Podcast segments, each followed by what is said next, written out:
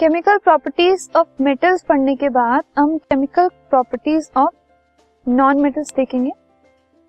सबसे पहले है रिएक्शन विद ऑक्सीजन तो जब हम मेटल्स की बात कर रहे थे तो वो बहुत विगरसली ऑक्सीजन के साथ रिएक्ट करते थे।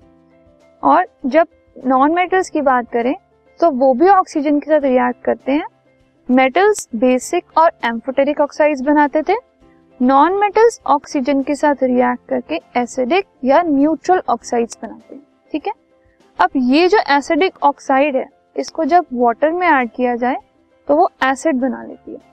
फॉर एग्ज़ाम्पल कार्बन एक नॉन मेटल है, और जब उसको हम एयर में बर्न करते हैं मतलब ऑक्सीजन से वो रिएक्ट करता है सो ऑक्सीजन एयर से लेकर रिएक्ट करने के बाद वो एक एसिडिक ऑक्साइड बनाता है that is carbon dioxide so carbon is a non metal जब वो ऑक्सीजन के साथ रिएक्ट करता है तो वो carbon dioxide gas which is an acidic oxide उसे फॉर्म करता है।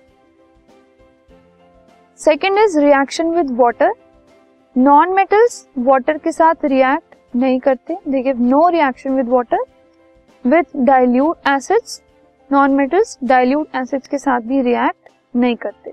जबकि वाटर और डाइल्यूट एसिड्स के साथ मेटल्स रिएक्ट करते हैं according to their reactivity now comparing the chemical properties of metals with non metals सबसे पहले मेटल्स बेसिक ऑक्साइड्स बनाते हैं, लेकिन नॉन मेटल्स एसिडिक और न्यूट्रल ऑक्साइड्स बनाते हैं. Metals displace hydrogen from water और स्टीम मतलब वो हाइड्रोजन को डिस्प्लेस कर देता है वाटर में वाटर से रिएक्ट करके। लेकिन नॉन मेटल्स तो वाटर के साथ रिएक्ट करते ही नहीं है, या फिर वो स्टीम के साथ भी रिएक्ट नहीं करते। इसलिए वो हाइड्रोजन को डिस्प्लेस ही नहीं कर पाते। जब वो रिएक्ट करेंगे तो ही डिस्प्लेसमेंट होगी। जब वो रिएक्ट ही नहीं कर रहे तो डिस्प्लेस कैसे करेंगे?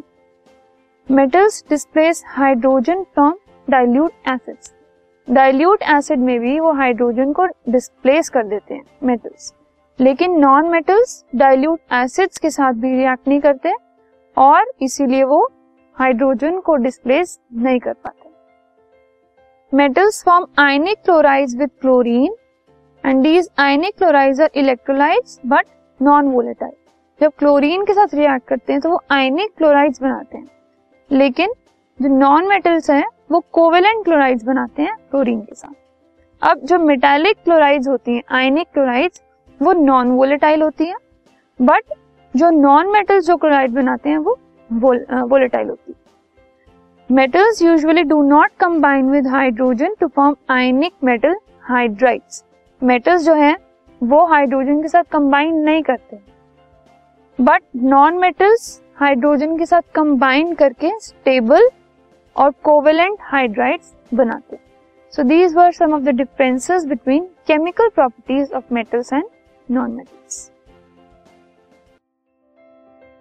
this podcast is brought you by Hubhopper Shiksha Abhiyan अगर आपको ये पॉडकास्ट पसंद आया तो प्लीज़ लाइक शेयर और सब्सक्राइब करें और वीडियो क्लासेस के लिए शिक्षा अभियान के यूट्यूब चैनल पर जाएँ।